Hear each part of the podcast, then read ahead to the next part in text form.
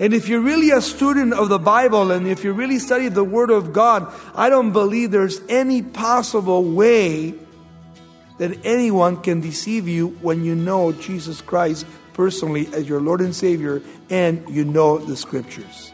Especially when you study the Bible verse by verse, chapter by chapter, as you go through the whole Bible and you get the full counsel of God.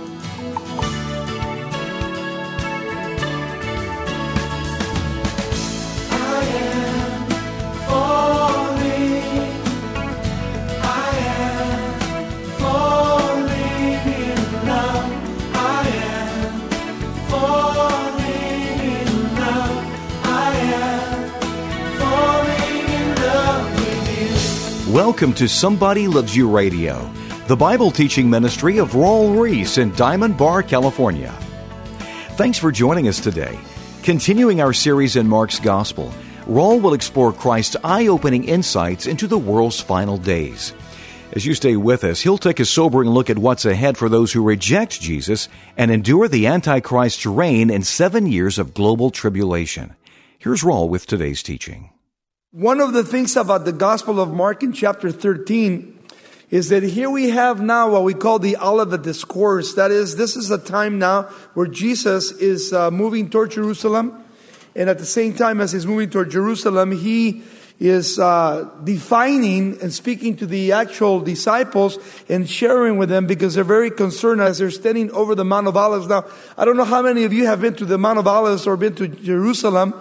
It's a pretty incredible sight when you stand on top of the Mount of Olives and you're looking over the city of Jerusalem, which at the time of Jesus, between the Mount of Olives and the city, where the temple was, there was a great bridge that would bridge the city of Jerusalem to the uh, Mount of Olives. It's not there today.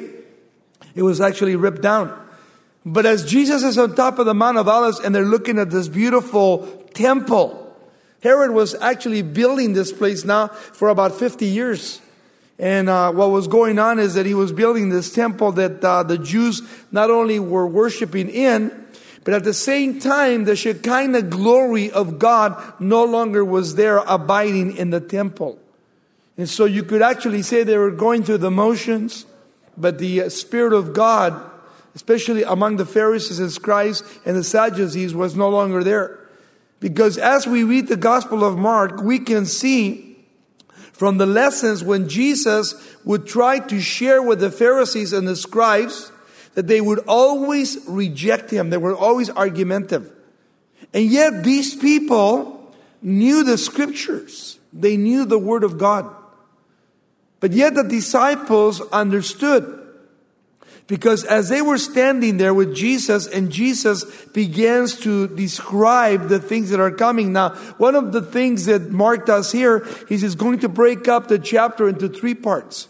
He's going to talk about the beginning of the tribulation period the middle of the tribulation period and the end of the tribulation period, which we call the 70 week of Daniel.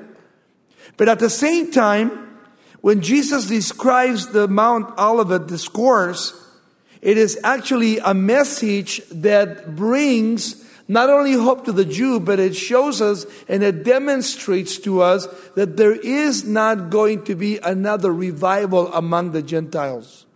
There is going to be a revival among the Jews you know, in the near future. But according to Jesus, everything is going to become worse and worse and worse as we get the approaching of our Lord and Savior Jesus Christ, His second coming. And that's pretty scary when you think about that for the world.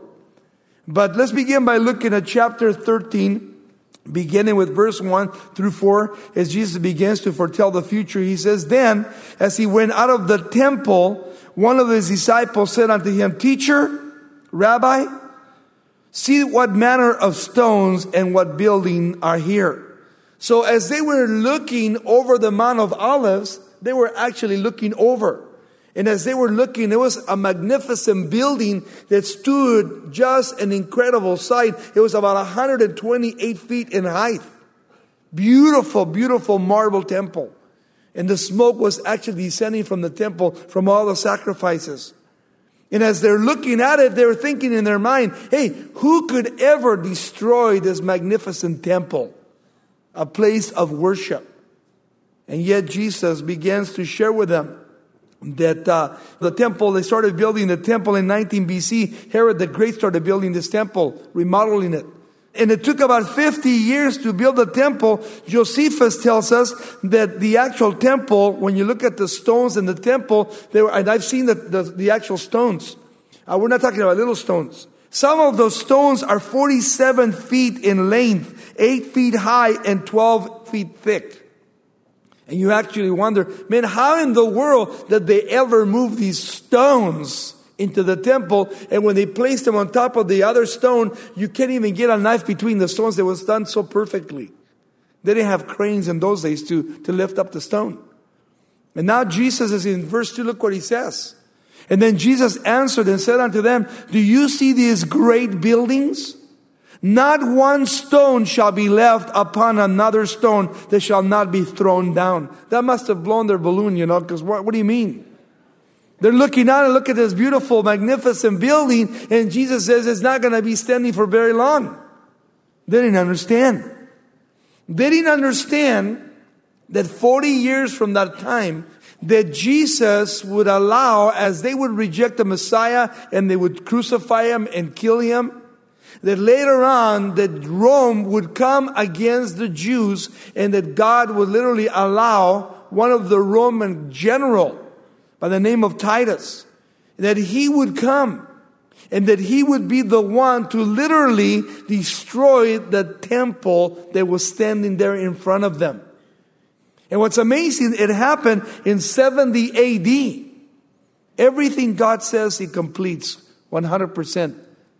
And it's so cool because you can see that He is God. And when He speaks the Word of God, we have to believe it and we have to understand it. Just as He said it would happen, it came to pass. Then, verse 3, look what He says to them. He says, Now as He sat on the Mount of Olives opposite to the temple, I always like to go to Jerusalem and I like to sit in the Mount of Olives about 5 o'clock in the afternoon. You know why? It is the most beautiful sight as the sun is going down in the west. It's incredible.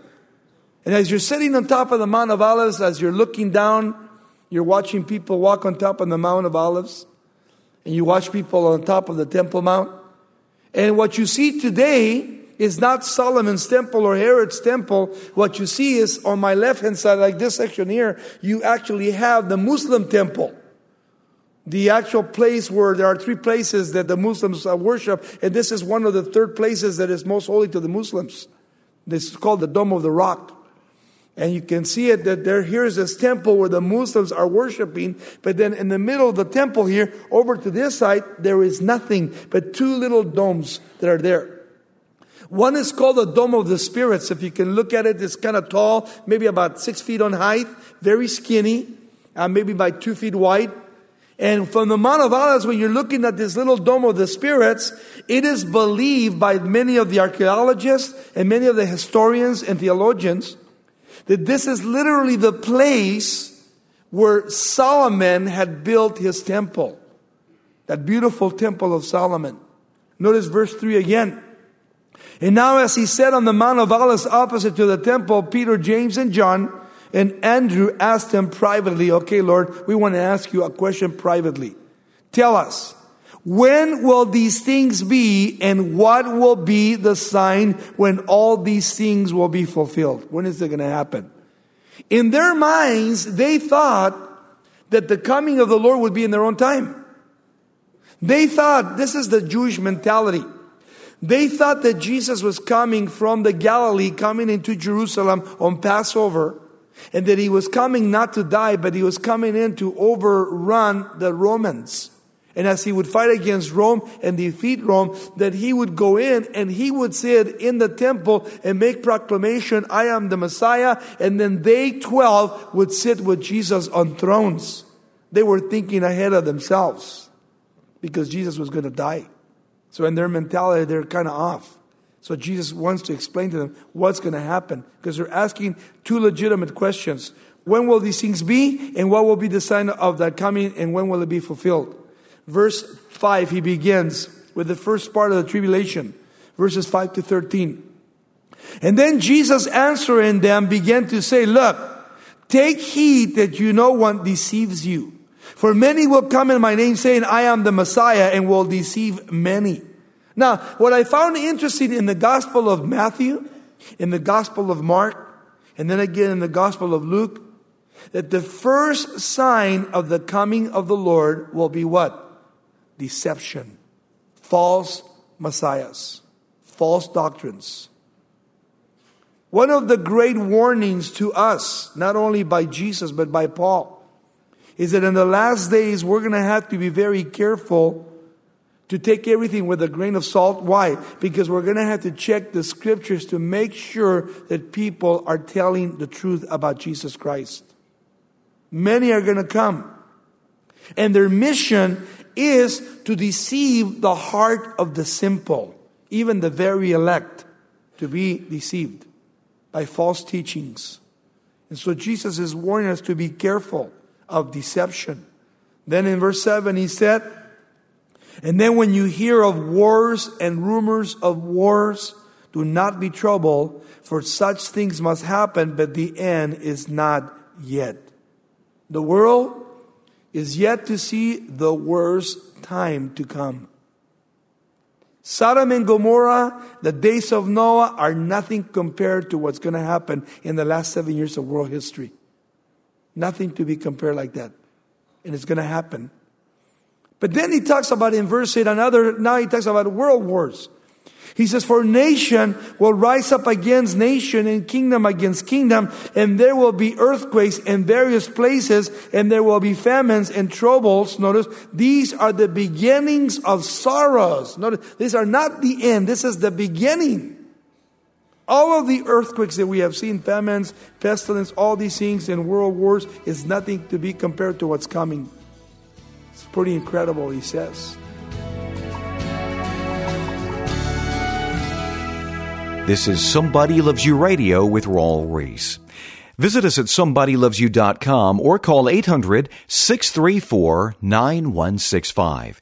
As you consider the challenges that lie ahead for our world, you'll want to get a copy of Raul's book, Guiding You to Victory in Christ.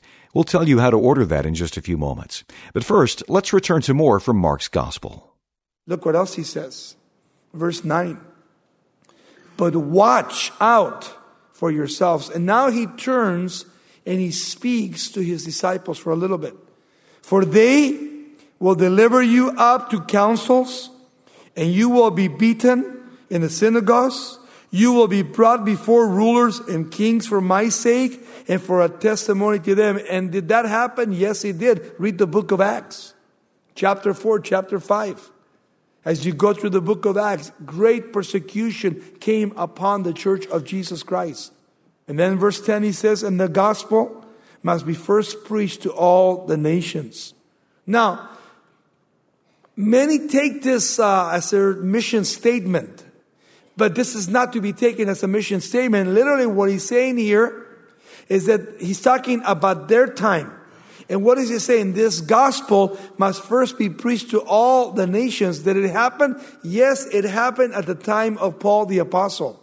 In the book of Colossians, Paul the apostle said that he preached to the whole world the gospel of Jesus Christ. That is his world that God called him to preach in.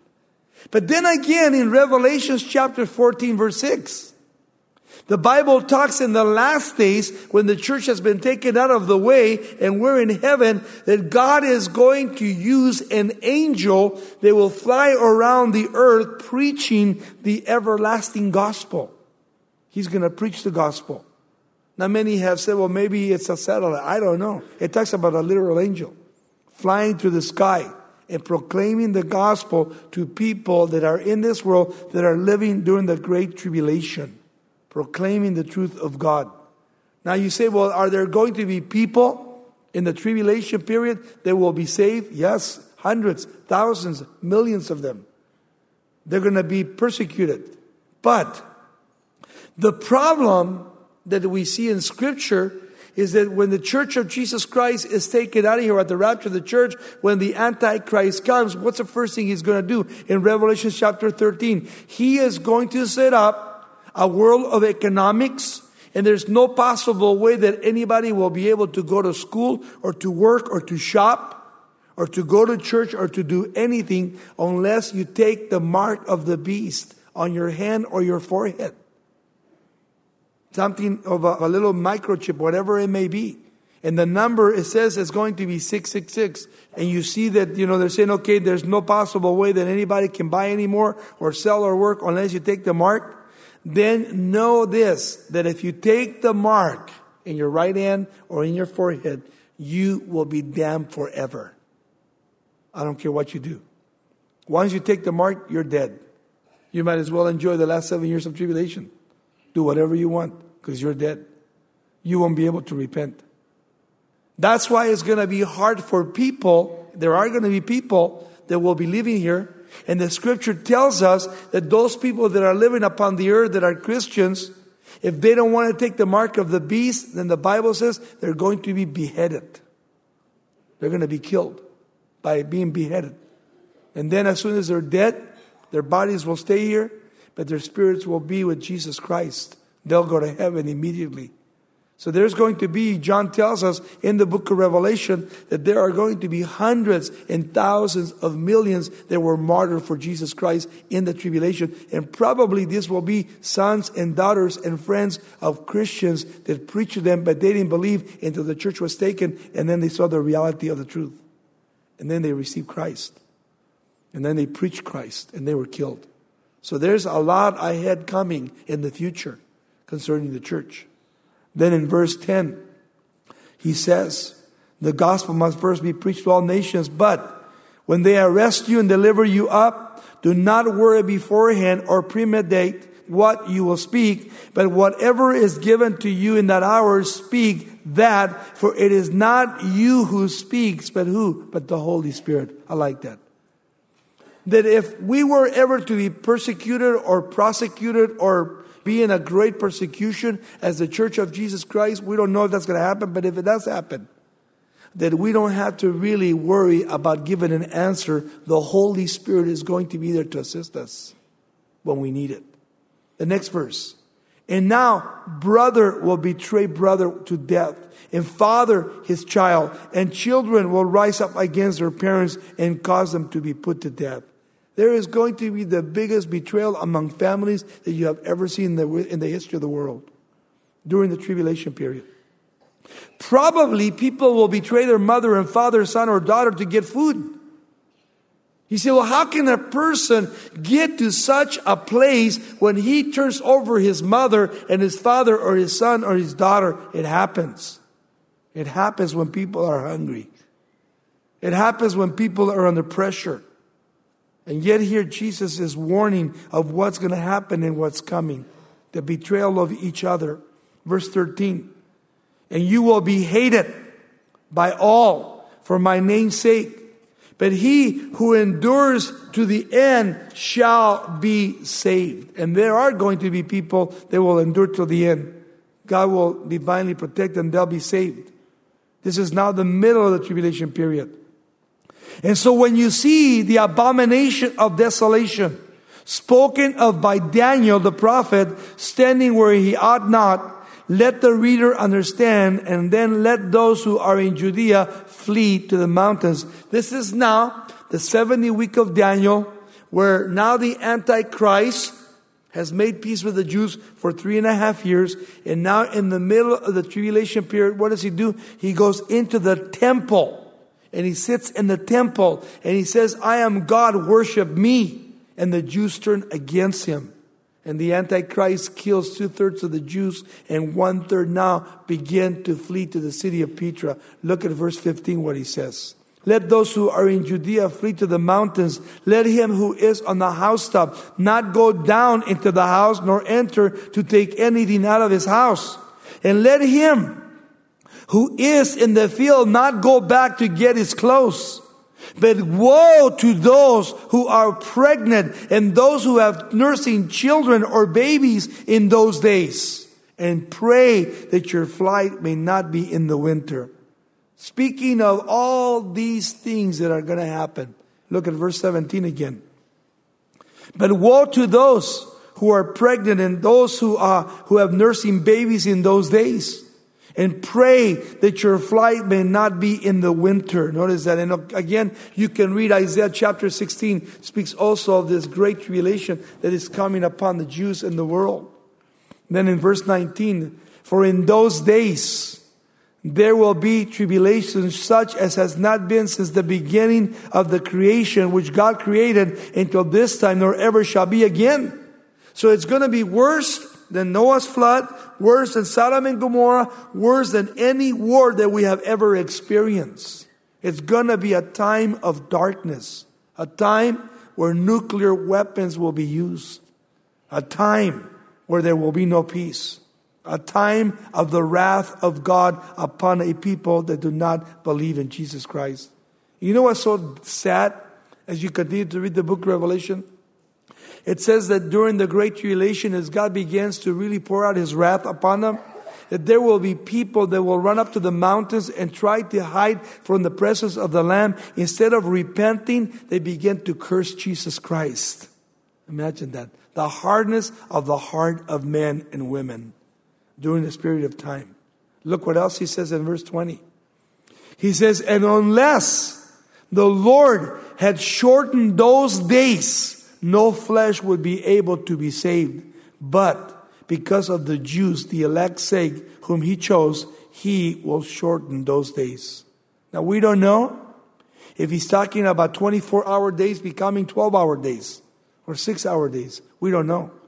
He said it's going to be so bad, so horrible that no one on the earth would be able to survive it, especially the Jews. And so God is going to help the Jews by shortening those days because it's going to be so terrible. And look what else he says, verse 21. Then, if anyone says to you, look, here is the Messiah, or look, he's there, do not believe it. For false Christs and false prophets will rise and show many signs and wonders to deceive, if possible, the very elect. Notice that, how strong they are. Even the very elect, the Jews, almost, almost got deceived because of the false doctrines. But take heed. See, I have told you all these things beforehand. So here he's warning before they happen, he's telling us and he's telling them. Verse 24.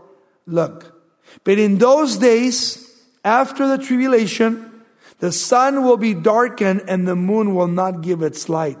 Read Revelation 6 through 18, Isaiah 16, Joel chapter 3. They talk about this great tribulation, how it's going to be. The stars of heaven will fall and the powers in the heavens will be shaken. Imagine that. Verse 26, then they will see the Son of Man coming in the clouds with great power and glory. Notice that. And then he will send his angels and gather together his elect. Who's that? The Jews. From the four winds, north, south, east, west from the farthest part of the earth and the farthest part of heaven.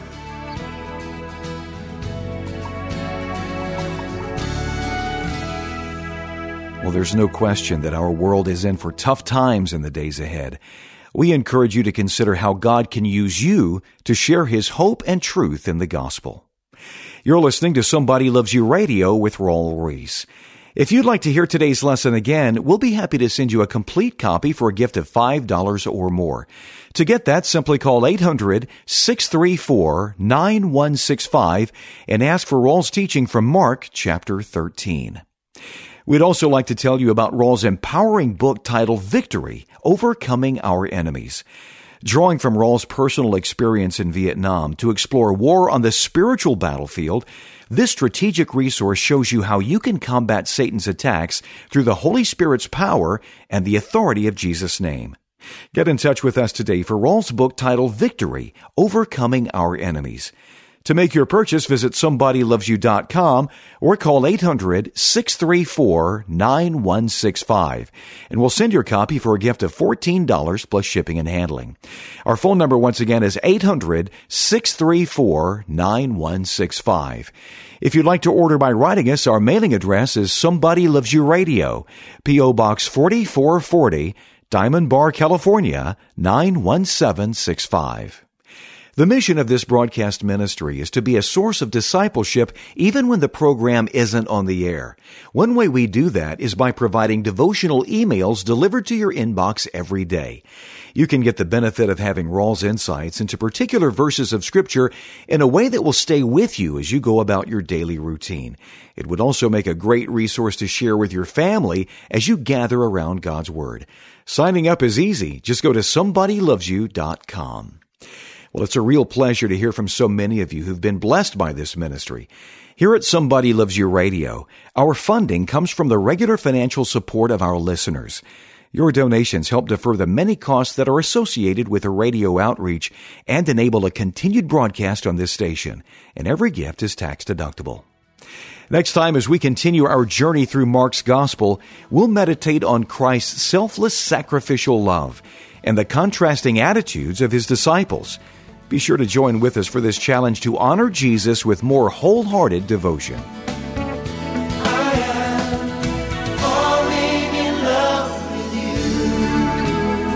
This program is sponsored by Somebody Loves You Radio in Diamond Bar, California.